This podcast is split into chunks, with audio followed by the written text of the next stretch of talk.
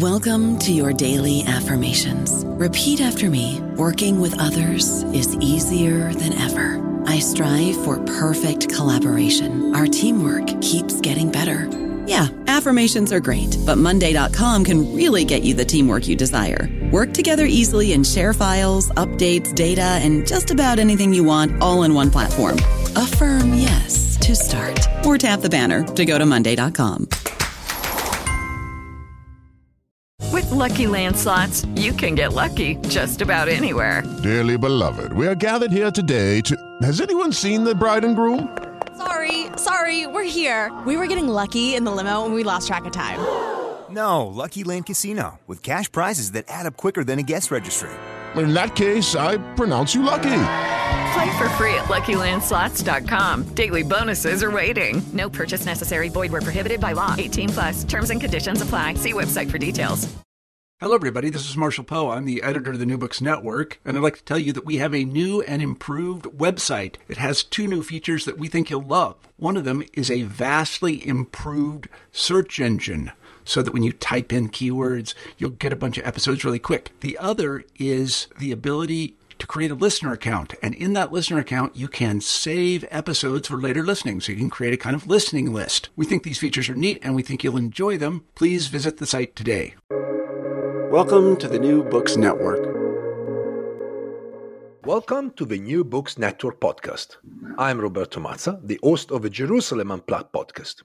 And today, for the Middle Eastern Studies series, my guests are Karen Sanchez, who is currently associate professor at Leiden University, moving shortly uh, to uh, Groningen University, as she will be the next chair of the Middle Eastern Studies department.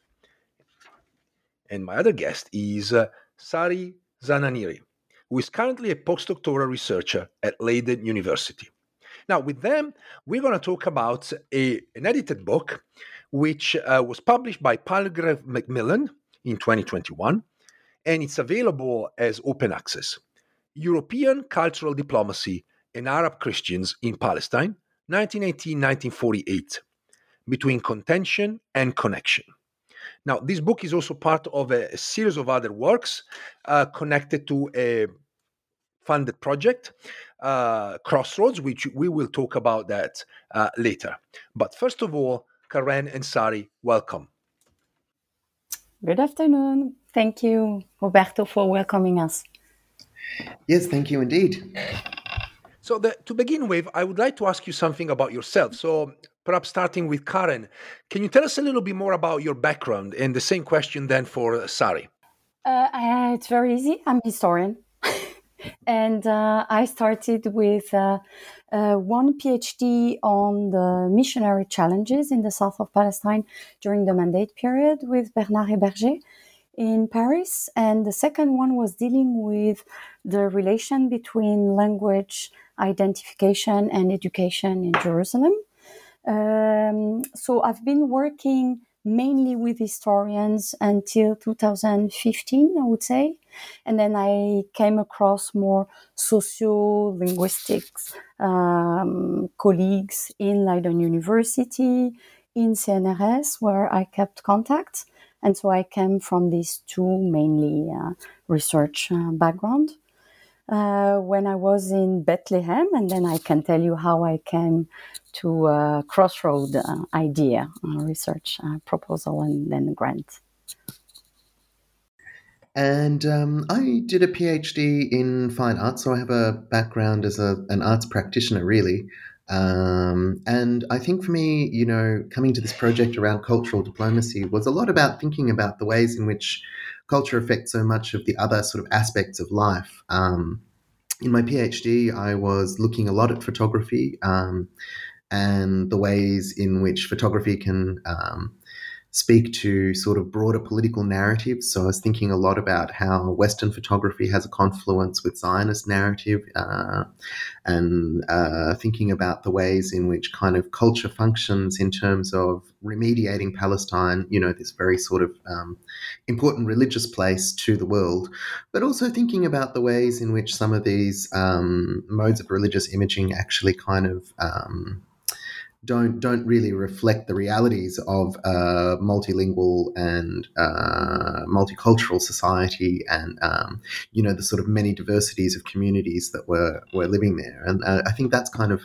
how I came to sort of really um, be thinking a lot more about kind of contexts of cultural diplomacy within within um, within the, the, the sort of the the broader context of uh, Crossroads and the activities that we've been working on in the last few years. We, we certainly talk about extensively about the concept of cultural diplomacy. But I, I just want to mention uh, for all of the listeners that Sari is also an excellent artist. And in fact, uh, some of his pictures are great and they can be found online. And I'll make sure that also uh, his personal website will be posted so that people can actually uh, enjoy uh, those works. Now, I want to move to the uh, to the book and ask about the genesis of the project. In fact, the very introduction of, of the book itself is called the genesis of uh, the project, dedicated to European cultural diplomacy. And I was wondering if you can tell us a little bit more about how the book was originally conceived, and also how did the project develop. The very first uh, idea was uh, back in 2014 15 when I was in the Bethlehem University looking for other types of uh, archives dealing with education. And I came across the um, ELRAD, and I was very struck by all these uh, association around cultural activity in the countryside by young men of the 30s. So during the Arab Revolt, I kept those, you know, I, I wrote down what I was reading and I discussed with a very dear colleague of mine, Heleen Murre-van den Berg, at that time, who were involved in another uh, project, Arabic and its alternative. And I was telling her I was really struck by the use of cultural association to fight the British via literacy activities. So I dig a bit when I had time, but I was involved in something else. And I found out that actually those associations ended up by being a very important Arab student association across the region.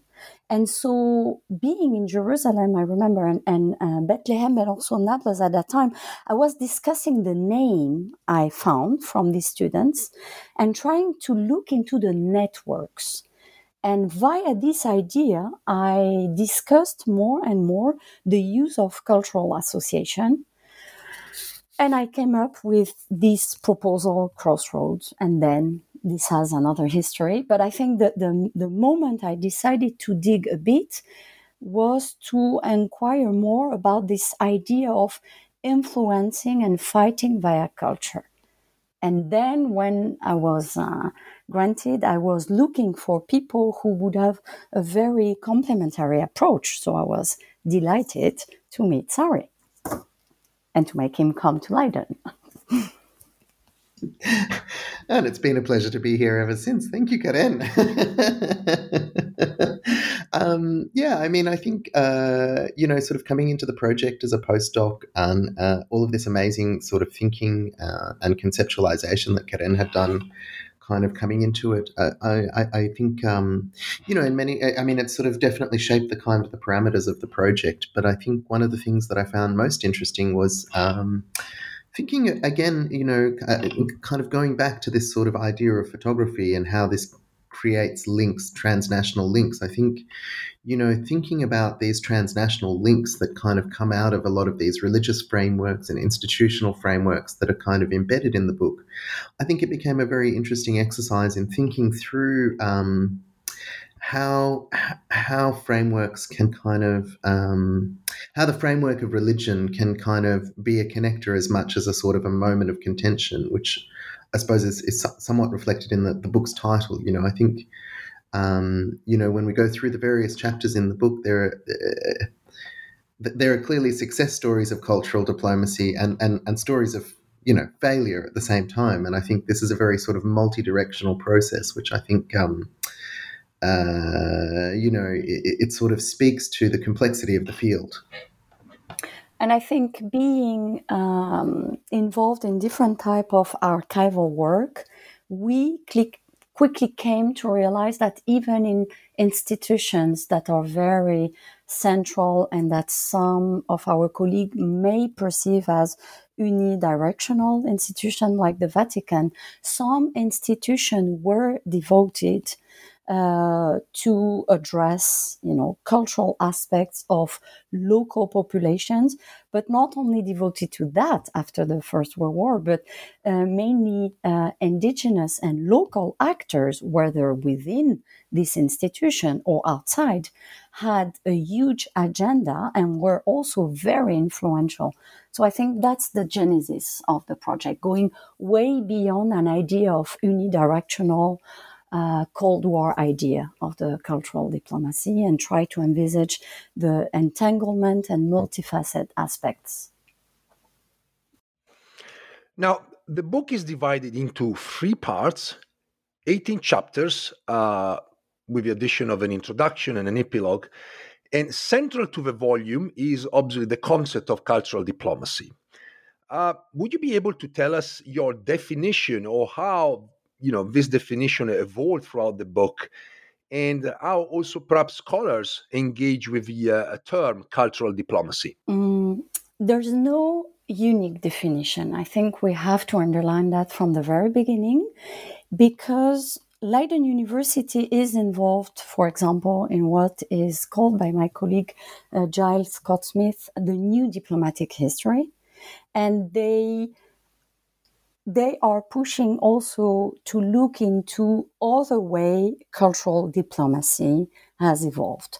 So, um, taking into account, I think, several types of historiography, where you have, you know, Charlotte Faucher, for example, uh, trying to define cultural influence and how this cultural influence is seen in different type of actors of diplomacy whether they are statal actors or not, taking into account new diplomatic approach and taking into account as well our own background of historian and cultural studies uh, specialists looking into this uh, idea of going beyond a state definition and how this cultural influence was remodeled and rewritten uh, locally, uh, we can refer, you know, to uh, three main fields of cultural diplomacy definition.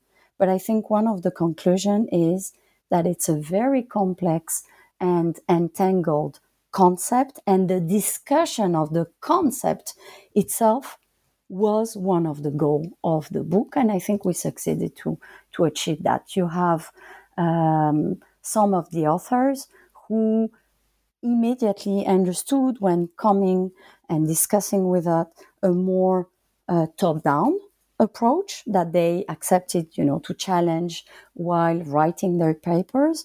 Other immediately understood uh, a more local definition of what cultural influence and agency can be. And then you had cultural studies uh, specialists who saw uh, the idea of uh, reception, production, consumption. So I think the main idea we took from this book is that there are various definitions, but all of them are dealing with the idea of production, consumption, influence at different level. Yeah, I mean, I think um, many of the authors in the and contributors in the volume, you know, they've uh, they've kind of spoken to uh, various degrees about what cultural diplomacy kind of means to them and defined that. But I think, um, you know, uh, certainly the process of kind of um, discussion that led to uh, the volume and uh, some of the workshops that we'd had earlier on in Crossroads, I think one of the um, most appealing ways of thinking about cultural diplomacy really comes from um, David Clarke's uh, cultural studies approach to it. And I think, you know, this really, uh, the thing about that uh, approach is, is that it's not so much a definition of cultural diplomacy as a sort of um, an analysis of all of these networks. And I think this is a really valuable way of thinking about cultural diplomacy. Um, because it does have so many different actors in it. And in the context of Palestine, there's no um, there's no state that reflects the actors that we're discussing, you know, um, in, in, this case, Arab Christian Palestinians. So, in some ways, thinking about the sort of networks that, that function, whether they're sort of supranational networks, whether they're kind of commercial networks, I, I think I think this kind of can yield a lot of valuable historical knowledge. And, and I think this is also partially why we structured the book the way we did, um, with a section looking at Palestinian cultural diplomacy, a section looking at mixed forums, and a section looking at European cultural diplomacy. And I think this was, uh, you know, the structure of the book was very much an attempt to sort of think about the ways in which cultural diplomacy flows flows backwards and forwards. And um, you know, I think. Uh, the ways in which Palestine is often couched in slightly more popular terms is that, that, that people didn't have a lot of agency, but actually what we see is that there was quite a lot of agency, and um, you know, uh, even within this sort of messy political period of the British Mandate, people were still um, working within these sort of networks that they had access to to try and um, influence people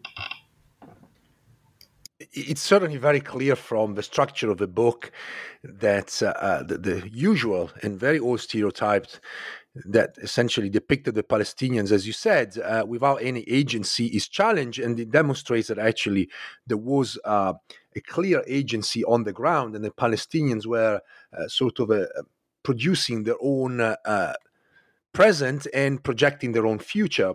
And here I want to ask you about, you know, sort of um, the, the question why you looked at the Christians. And um, since the book is very much looking at Arab Christians in Palestine, as I said earlier in the introduction, between 1918 and 1948. And I was wondering, is there a case for a different cultural diplomacy towards other communities in Palestine, for instance, uh, Muslims and Jews, or it was just a, a, sort of a practical necessity to focus on one group? Mm. That's a fundamental question. And I must say that we have a very connected approach.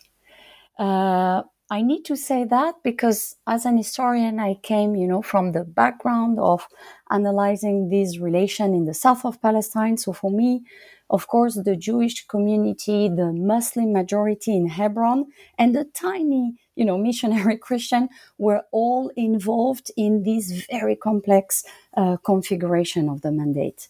So our goal with this book was absolutely not to target randomly because it would be, I don't know, easier, but we we have several um, context elements that allow us, I think, from a scientific background, to target these Arab Christian, but in a very connected and comparative approach.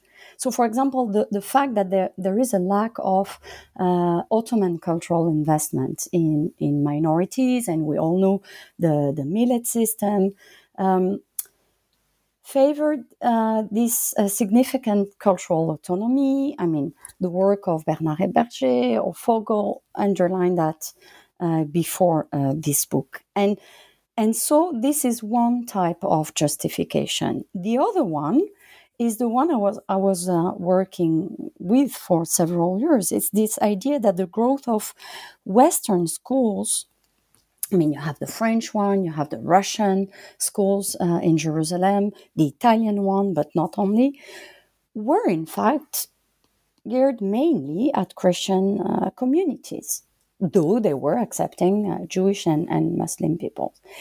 A third type of um, explanation is the the tendency to hail from urban rather than rural uh, background. And so this was also a way of, you know, Christian to be more active. And of course, this was, Sari said, facilitated by the network of these uh, Arab Christian, whether it was mercantile or professional uh, network. And I'm thinking of uh, another one. It's the fact that f- clearly the British policy in the mandate in Palestine addressed directly Jews and Muslims. So when the British are saying Arab, we all know by now that they meant Muslims more than Christian. And that's why we came up with a very rich archival, you know, uh, database and at the same time, huge uh, gaps in the analysis of this cultural diplomacy. And then, of course, sorry, we add to that the many aspects uh, that are dealing with more uh, cultural studies aspect of this Arab uh, Christian, for example. Yeah, I, I, I mean, I think um, I think Karen has kind of really encapsulated many of the sort of reasons why we sort of deal with Christianity. But I also think that within a sort of a broader narrative of some of the cultural institutes that were being set up in Palestine in this late Ottoman and British Mandate period and were very much in operation during the British Mandate is that so many of them were related to Christianity. Um, so there was also, you know, part of this relationship to Christianity, whether you're thinking about it from the perspective of uh, facilitating tourism, like uh, institutions like Notre Dame or uh, the Austrian Hospice, or whether you're sort of thinking about it from a scholarly perspective, like uh, you know institutions like École Biblique or the British School of Archaeology in Jerusalem, or you know these many many different archaeological and ethnographic institutes that are being set up. Is that that you know you already have this kind of interest in Christianity, and uh, you know I suppose that part of you know part of this kind of relationship of these institutes and the sort of funding that's coming from the various states that are setting them up is also related to outreach within Christian communities.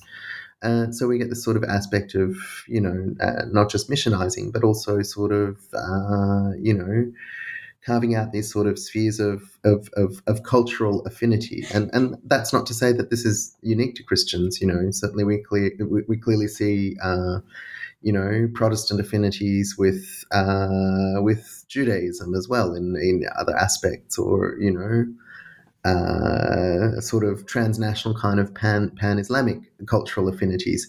But I think within the context of Palestine, I think that the role of Christianity is just so very strong in shaping, you know, so many of the social forces that were present. Um, and I think, um, you know, in some ways, you know, given that Christians uh, were you know, uh, numerically quite small in comparison to the Muslim uh, majority. I think there was also sort of a much larger cultural impact that they had within the context of the British Mandate that that, that kind of overrides their sort of um, the, the, the sort of numeric population. And actually, talking about uh, um, the British Mandate, I was wondering how did cultural diplomacy develop under the British? Do you mean in a sort of a general sense, or in terms of British cultural diplomacy, or uh, in... perhaps in general? I mean, looking at the context, uh, I mean, I guess obviously, you know, still the French institutions, Austrian institutions, they kept working, uh, you know, their own way, but also they probably have been influenced by the new uh, uh socio-political setting after the British took over uh, at the end of World War One. Yeah, I mean, certainly. I mean, there's quite a few chapters that deal with archaeology, for instance, and I think this is a really interesting kind of moment in terms of archaeology and, uh, you know, the sort of the ways in which archaeology, not not, not that we, we sort of deal with museology in the book, but but I think uh, you know, there's this sort of relationship towards how these uh, archaeological institutes are kind of shaping this kind of museological image of Jerusalem and of Palestine more generally. You know, all of these dig sites that are kind of springing up. Um, and I think, you know, certainly, uh, I mean, for instance, uh, Sarah Irving's paper uh, in the book, you know, looks at the role of Christians within the Palestine Archaeological Museum. And I think there we can kind of see this very interesting impact. On the one hand, we've got this this new museum that's being set up that's kind of got an Ottoman predecessor, but is kind of being couched as distinctly British. Uh, it's not generally servicing local populations. It's more about visitation and, and kind of building tourism and things like that. But then we have these sort of attempts to to sort of um, you know couch some sort of Palestinian narrative in the ways in which uh, guidebooks are being written by these Christian Palestinians, by the ways in which you know uh, sites are managed, and and thinking about these sorts of history. So I think you know uh, I, I, and I guess with the other sort of big context of the British Mandate, you know, is also, of course, um, the fact that it was constantly marked by, you know, nationalist clashes, which obviously result in the creation of Israel and the Nakba in 1948. Uh, so, you know, we also sort of need to see this as a, a space in which there's multiple cult- cultural diplomacies that are vying for influence. Um, and in many ways, this is a sort of a nexus of a lot of worlds, uh, you know, in this period. Mm. And it's also a, a period where every type of actor actually understand the power of this cultural influence. So if you take, you know, very expected actors like the French uh, cultural diplomacy, but also the British, this is the moment where you have the creation of the British Council. Uh, if you look into these archives, uh, I'm working on that now. And you realize that the cultural diplomacy is very present in the creation of the center, but also the goal. So the idea is a very light one, the peace between Arab and Jews. I mean, via cultural diplomacy, it's, it's absolutely fascinating that in the mid of the 30s, facing this Arab revolt and with all the mistakes from a diplomatic and political point of view, they reach this idea. And that you have people like Humphrey Bowman uh, writing very clearly that every population uh, community is writing has its language, and so they cannot communicate. And English is the language of peace. So you have the the fact that they want to invest in this cultural diplomacy to reach political goal. And I mean, you know that from an Italian point of view, your chapter is uh, uh, looking into that very well. Uh, with the French, it's exactly the same. So this why this is why, on top of everything Sari uh, mentioned, uh, the period it was the missing gap for cultural diplomacy in Palestine, of course. Let me move to the uh, first part of the book, which you already mentioned. Um, now, the first part of the book is dedicated to the discussion of the indigenization of cultural diplomacy. And I was wondering if you can tell us a little bit more about what does this mean, and also how did the various authors discuss and argue the indigenization of cultural diplomacy? Yeah, um, many of them, not all of them, came to the conclusion that many indigenous actors at different level had were very conscious about the impact of cultural negotiation and production. So the term itself was not very loaded in one specific historiography. I think it's important to say that. But we all came to the conclusion that it's totally unavoidable to have them at the center of the analysis. And I think many authors, and I will then, Sari, of course, will jump in to give you other uh, examples. But for most of the author, the fact that indigenous actors were fundamental in how they were involved in remodeling, rewriting, or having an influence on European actors remodeling and rewriting um, concept, I mean, designs, uh, local communication uh, was our starting point for uh, in the indigenization of of, um, of our approach. I think that the other element we all came even when trying, you know, to trace whether Swedish influence or Russian, with the idea that these relations with indigenous actors were entangled at all level. And so again, you cannot, you know, overlook them. And I think the, the third idea uh, was that indigenous actors uh, question the legitimacy of the ruling uh, state, so the imperial Britain. So, with these three ideas, we started to discuss the indigenous uh, presence in our uh, analysis. That's, I would say, first. Then I let Sari develop.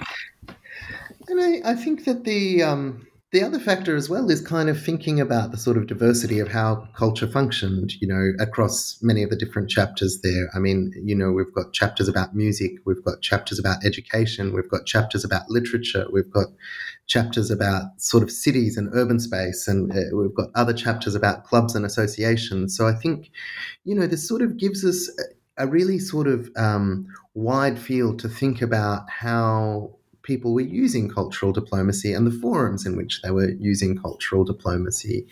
And I think sometimes it, you know, it speaks to, um, you know, very conscious knowledge of the power of cultural diplomacy in the moment, as we see with Charbel Nassif's work, you know, uh, where, uh, you know, Archbishop uh, Hajjar from the Melkite community is, is actively kind of playing imperial powers off against one another.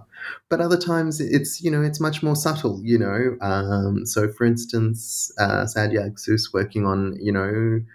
Uh, modern Arabic novels and, and, and you know these sort of Russian links. You know, I, I mean, this is a cultural field, obviously, but is this, you know, does this look like diplomacy from the outside, or is this a sort of a reframing within a context to understand how these networks function? And I, you know, I, I think it's, you know, in many ways, um, this is kind of the latter. You know, I'm not sure that um, people who were involved in production in culture at that particular moment would have understood their what they were doing within this context of cultural diplomacy.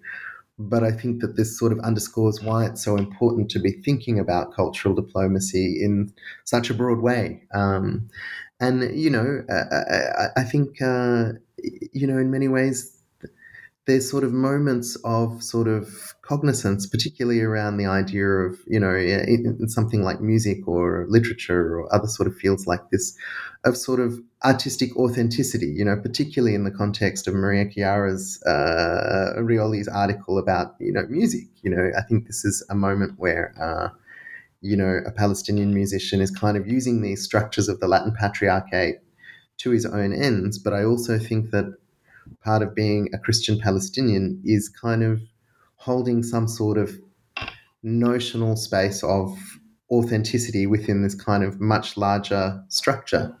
Um, and so I think you know, uh, as we kind of kind of go through a lot of those chapters, I think that there is just such an interesting kind of lineage of um, different things that are kind of going on culturally in this period that can be addressed through this framework, but also, um, yeah, you know, sort of reflect the sort of the ways in which actually, like anybody who was involved in the sort of practices of culture in that period, in some ways were kind of contesting something or another in some way, you know. So it sort of speaks to the politicization of daily life in many ways.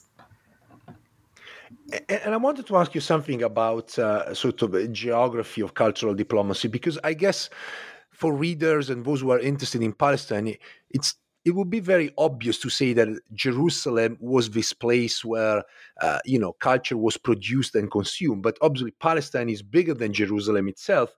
And in fact, a number of chapters, I would say, look at uh, different parts of. Uh, of the country, and particularly they're looking at Haifa for different reasons because it was a financial and commercial hub, but more importantly because it hosted a large uh, Christian population, particularly the Melkites. And I was wondering if you can tell us a little bit more about uh, uh, the community itself and also the role of Haifa in the production and consumption of uh, European cultural diplomacy. Yeah, yeah, yeah. Um, absolutely from a geographical point of view, Palestine is not only Jerusalem. So we were obsessed by that, and it's very good that you underline it. Uh, there are many cities and countryside we try to check, having in mind, of course, that these Arab Christians were more present in the cities than in the countryside, but in Galilee and in other uh, they were present in the countryside. So thank you for this remark. Uh, second, why this Melkite community? Um, the Catholic presence is very interesting in the sense that the, the link with Europeans is very old, depending on different network, uh, cultural one. So the Melkites are very close at that time uh, to the French population for many different reasons. Other historians developed in the past. Um, and so, via these uh, religious language, um, you know, old uh, network and professional ones, you have a population. So the Melkites are mainly living in Galilee uh, during this period, and very few of them only in, Jer- in Jerusalem, obviously for uh, religious reason. Um, are developing their own agenda within the Catholic and to a larger extent uh, Christian uh, communities. They are also very much active into being and very proud of being and promoting Arab Christianity. And in for many aspects, they are opposing uh, Arab Orthodox, but they are also very active in using uh, their cultural uh, influence to promote the idea that Palestinians are very nationalist outside Palestine.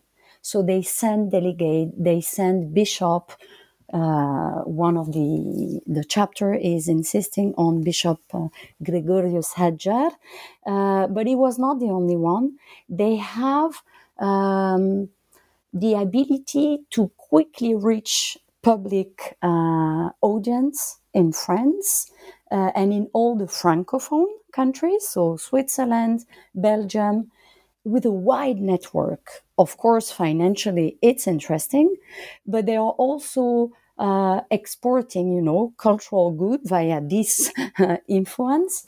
And they are also promoting the idea that uh, Palestine is irremediably linked to Arabic as a language.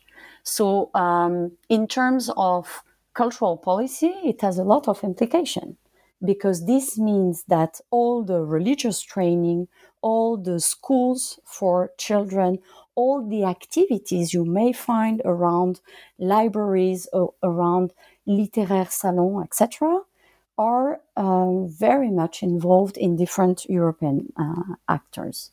And the other aspect of this uh, Melkite community is that they are able to have a real impact in the conceptual approach of what is to be a bilingual Palestinian at that time. And why it's important because you have during the French mandate many discussions about what is to be, you know, a Lebanese with trilingualism. Uh, language is a way of thinking conceptually its identification.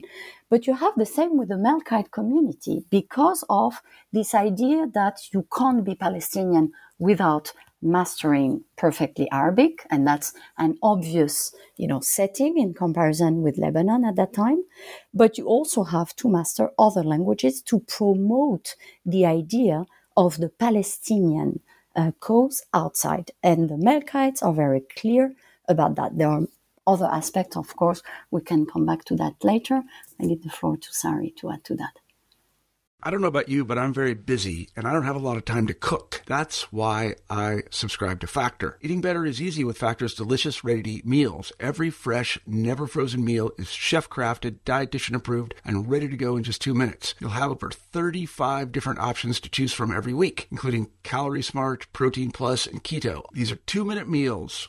Factor meals are ready to eat and heat, so there's no prepping, cooking, or cleanup needed.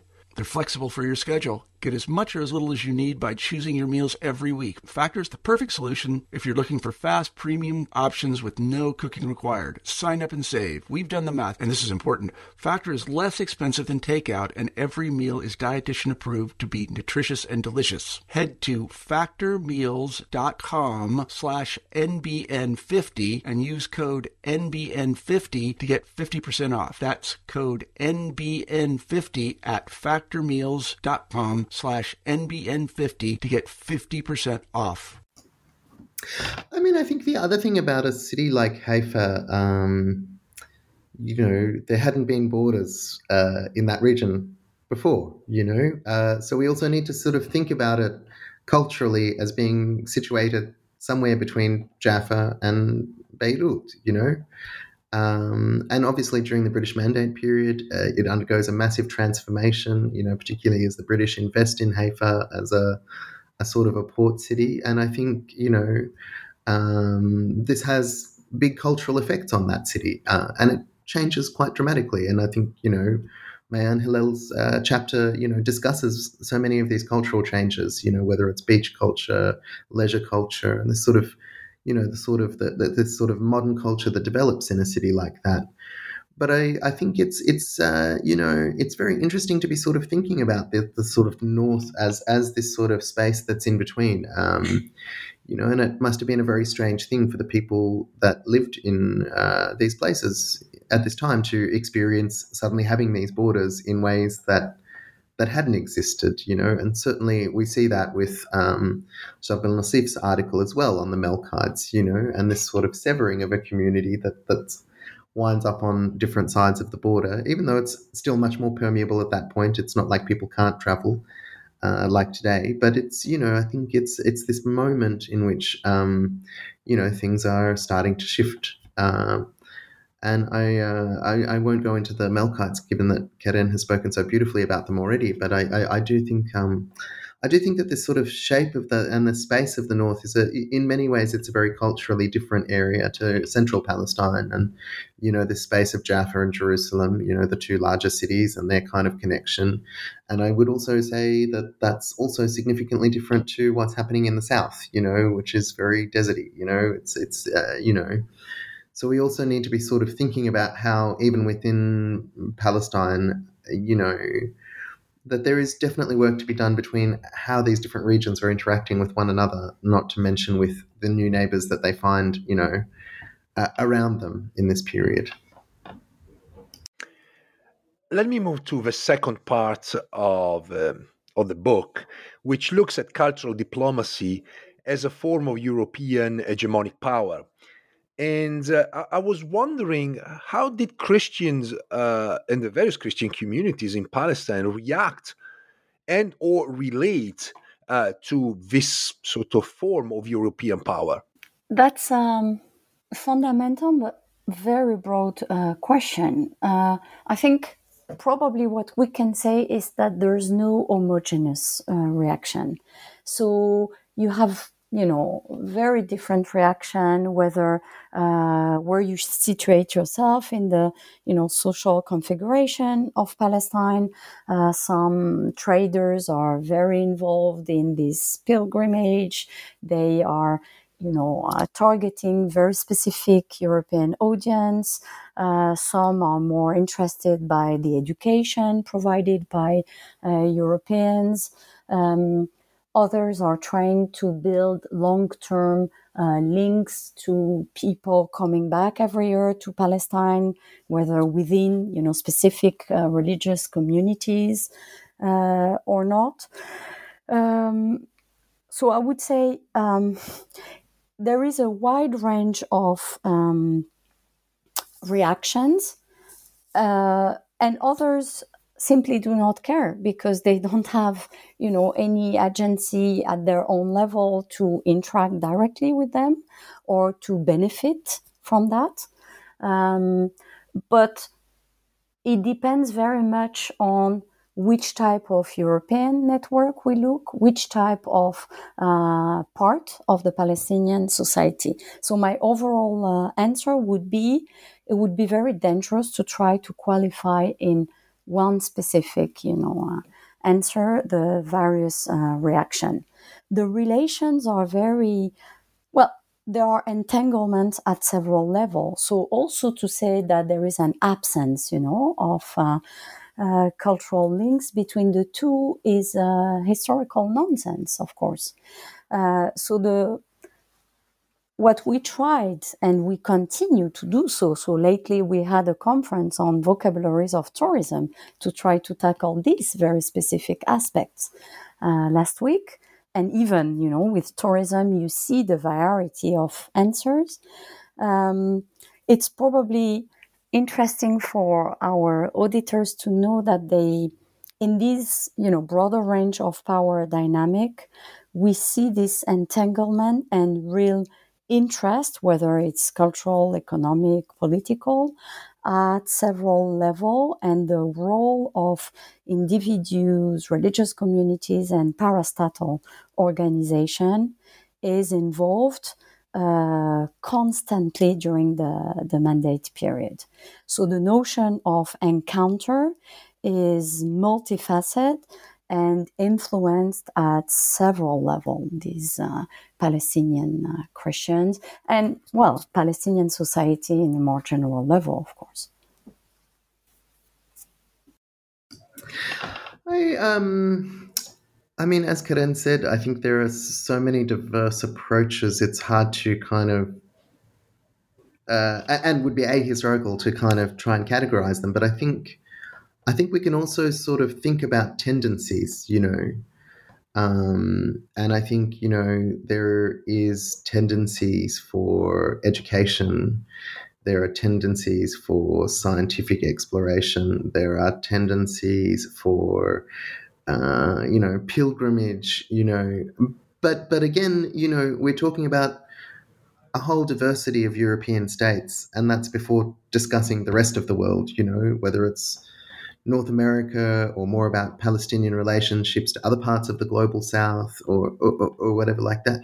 You know, so it's, you know, I mean, I think it is such a huge field and I think there is um, still quite a lot of work to be done within it um, in terms of thinking through some of this sort of stuff. But I, I, I do also think, um, you know, one of the things to kind of consider in terms of your question is, is, um, is how some of these fields interact, you know. And I think when we look at some of the, you know, um, the sort of the, the, the contexts of the chapters, you know, we, we do have actors like uh, the Vatican or uh, the Imperial Orthodox Palestine Society, or uh, you know a number of other kind of groupings who are involved in various you know multiple activities at the same time. So I think we can also be thinking about these actors as being involved in multiple aspects of cultural diplomacy, and and certainly you know with something like the uh, the Russian Imperial Orthodox Palestine Society. I mean, uh, you know, they were becoming inactive by the beginning of the British Mandate and the sort of you know political changes in Russia. But we do see them engaged with education, with pilgrimage, and facilitating Russian pilgrimage, as well as also you know being involved in these scientific endeavors. And I think you know in some ways we need to be thinking about how different aspects of cultural diplomacy coming from a particular country or coming from a particular place interact and interweave with one another and what that what sort of effects that has on the indigenous populations what effects that has on you know those foreign populations how this connection changes things you know. And i think one of the things that um, we do sort of tend to see is that that that, that um, you know there is uh, even in the chapters which are exploring a particular country's effects on Palestine, we still see transformations within that original country and in terms of their perceptions. And I think this is a very interesting point to be thinking about. And this brings me to uh, the third part of the book, where there are plenty of very interesting stories. Um, so, the, in the third part uh, of the book, the the contributors essentially looked at a number of countries, uh, you know, starting with uh, Greece, Russia, Italy, France, Sweden, and this list is not obviously exhaustive. There are many others, and and I was wondering if you can give us a sense, perhaps a short summary of the work of these countries in Palestine and their interactions with local Christians? Um, yeah, look, I mean, I think, um, uh, you know, uh, as, as, I said, you know, uh, something like Lora Gerd's chapter on uh, on the uh, Imperial Orthodox Society, you know, um, they're, they're sort of taking this very multi-pronged approach, and and in some ways, we also see that with the you know the Austrian policy that um, Barbara Haider-Wilson discusses. You know, I think, you know, uh, on the one hand, the Austrian hospice is set up as this kind of, you know, vehicle for pilgrimage, but on the other hand, they're also kind of using it to kind of, uh, effectively raise the profile of Austria and the Austro-Hungarian Empire in, in, in Palestine, you know. And I think, you know, in some ways, uh, your own chapter, Roberto, you know, I think, you know, it's a very interesting chapter because it's one of the, it's one of the chapters that deals with failure of cultural diplomacy in many ways. And I think that this is, you know, this is not a story that we often think about. Like, how does, how does, you know, I think we tend to want to sort of highlight, um, these tales of kind of you know successes, but in many ways thinking about the ways in which cultural diplomacy doesn't function in certain instances actually tells a very interesting story of connection and disconnection in another way. You know. Uh, and I, I really, uh, you know, I think, uh, you know, sort of certainly the sort of the failures of some of the propaganda, uh, you know, coming out of uh, fascist Italy at the time, and the, you know, sort of radio stations and the kind of you know inconsistencies of, you know, this sort of operation. You know, it's, I mean, in some ways, it it, it tells a story that's uh, as much about Italy's kind of uh, colonial failure as it does about, you know, the communities in Palestine that were obviously very heavily influenced by Italy in other ways, you know. Um, and I think, um, you know, uh, well, you know, sort of uh, things like Inger Marie's uh, chapter on the Swedish school, you know, I think this is another sort of interesting kind of chapter that kind of really deals with kind of uh, uh, a very sort of large scale of kind of like um, interaction in a very micro setting of a school, you know. I mean, the way she talks about, uh, among other, you know, among all of the other educational policy, one of the things that I found particularly interesting of that chapter was kind of discussing issues of fundraising uh, and how that kind of drew communities together. You know, the production of objects in Palestine, handcrafts and things like that that were sold to Sweden, the importation of Swedish furniture to kind of, you know, uh, create this sort of idealized Swedish kind of space, you know, the sort of the postcards, the quaint Swedish postcards that were used to sort of uh, you know, um, advertise the school. You know, I mean, I think I think this kind of really, you know, it's it, it, in some ways it's a very um, it's a very warm story that story, but it also kind of looks at the ways in which kind of uh, you know culture can be transported, the way it can be repackaged, the way it can kind of be consumed and even sold. You know. I think it's it's quite a you know in some ways there's some very um, very interesting pieces in that that that um, uh, that chapter. I was a, a, bit curious about the question of uh, uh, competition. I mean, obviously, all of these uh, foreign actors competed, uh, but essentially for the same kind of population. And I was wondering if this uh, raised tension between these countries, if there was some sort of a agreement on the grounds? How did they deal with the question of you know competing with each other in a relatively small space? Yeah, look, I, I mean, I think this is a very interesting question, and I think you know we really see that best in the educational arena. Actually, you know, um, I mean, we can see it in lots of different spaces, but the, I mean, the rate at which new schools were being set up, the educational facilities that they were being equipped with, the languages that were being taught, the ways in which you know. Um, uh, parents were kind of seeing education as a marketplace in, in this period, you know, um, and I think the ways in which, um, you know, people were kind of thinking about what languages are useful to them, you know, not just on a community level. I mean, uh, you know, but uh, but as part of a sort of a modern mercantile marketplace. I mean, the other thing that's very interesting about a lot of these institutions is that they might start up with. Um, you know, specific focuses on uh, a given community, and, and, certainly we see that with the Russians addressing Orthodox or, you know, uh, Catholic education, French, French and Italian Catholic education systems being geared towards Catholic Palestinians, etc. But we also start to see that these um, these communal boundaries, you know, they, they, they, they get very porous very quickly, you know. Uh, and certainly, you know, with Inger Marie talking about the Swedish school, you know, uh, I, I, mean, they're, they're, they're not solely taking Christian students, you know, they're very much advertising across the board. They're taking in Muslim students. They're, you know, they market towards Jewish students, but there are other Jewish structures which generally Jewish students kind of went into. So it's, you know, I mean, it's a very interesting thing thinking about this you know, this context of education. But of course, the other thing with education that comes alongside it is is language, you know. And I think, uh, you know, this was one of the successes of the Russian education system, for instance, is that it from the outset they were teaching in Arabic, so it was sort of quite popular. Uh, you know, whereas I think other, you know, countries were kind of more uh, interested in kind of guarding their language. Um, and so, so actually, there's also sort of, you know, um, these kind of funny relationships that go back and forth between you know what is useful you know do, do, do you know should my kid learn french? Should my kid learn swedish? Should my should my kid learn russian you know i'm sure that these are all sorts of sort of questions that must be occurring to parents as they were you know dealing with these kind of questions of enrollment.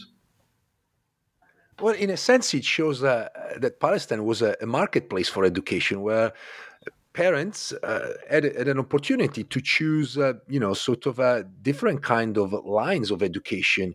Uh, obviously, that had a social, economic, and I would say also political cost because obviously deciding where to send the kids to school uh, was not a neutral uh, choice, but essentially makes Palestine sort of a, a great place for uh, educating children. Uh, I would say, is would you would it be the same assessment yours or the other authors?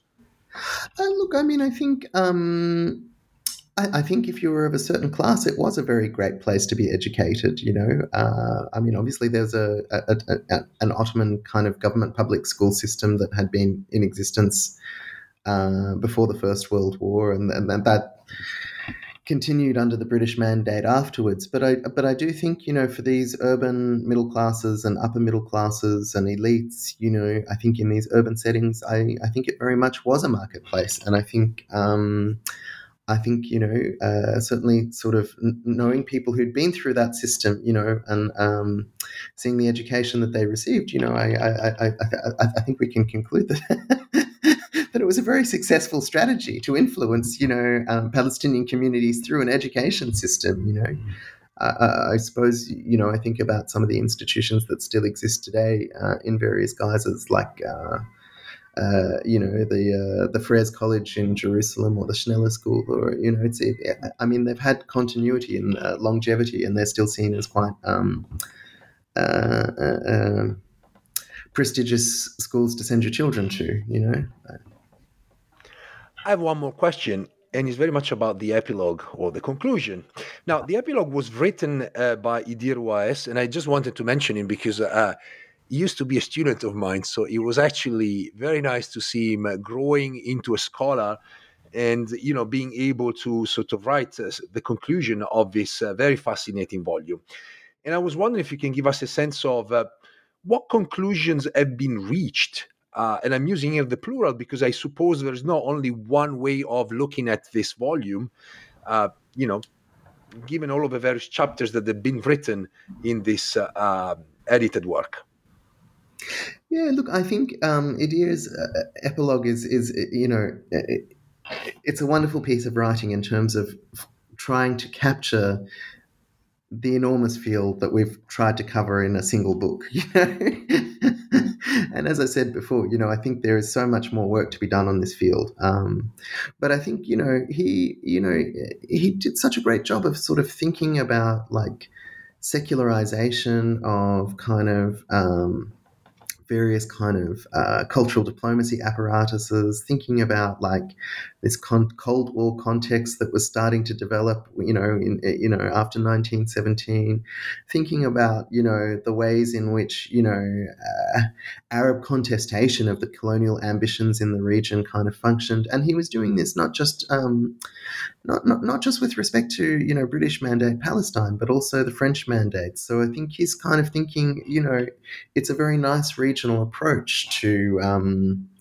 uh, to, to, sort of cap the book off uh, at the end there.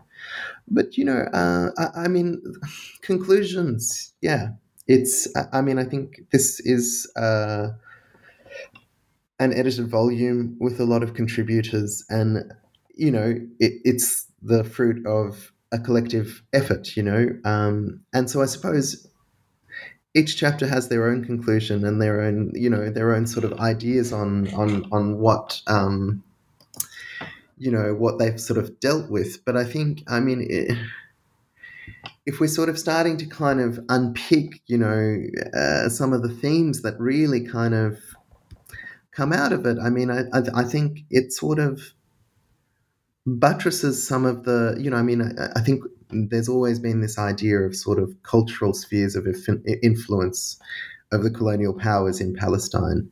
And I think that this really undermines the simplicity of, of this sort of assumption that um, that people just kind of fell willy nilly into a sphere of influence and uh, functioned within that.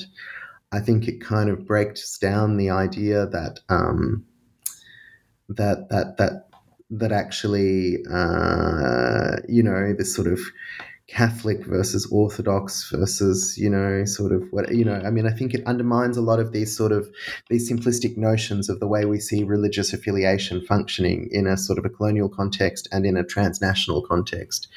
And I think part of what's so interesting about that is that it shows that actually, even within communities, there often wasn't a consensus, you know? Um, so I think there's, yeah, I, I mean, we might have this situation of kind of shifting from an Ottoman millet system into this kind of British mandate period. And I'm not saying that communal identity isn't important, but it's it's something that's also kind of part of a process of uh, change. And I think you know we see the rise of Arab nationalism in a very concerted way in this period. And I think, you know, in some ways that has very interesting interactions with communal identity. And, uh, you know, in some ways that sort of bolsters, uh, uh, and in other ways it also undermines. And I think it creates new series of relations and also a new series of, uh, you know, conflicts. Um, so I think, you know, part of this sort of interest in cultural diplomacy as a framework for thinking about about the British Mandate period is also about trying to complicate and trying to understand this this very messy, tangled period, and trying to you know, in some ways,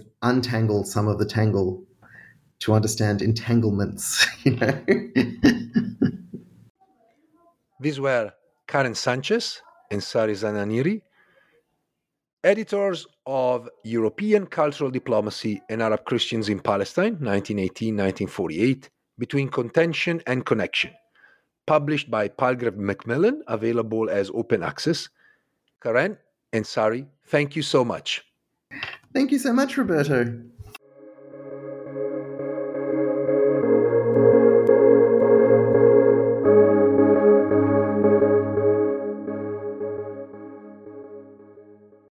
Is Ryan here, and I have a question for you. What do you do when you win?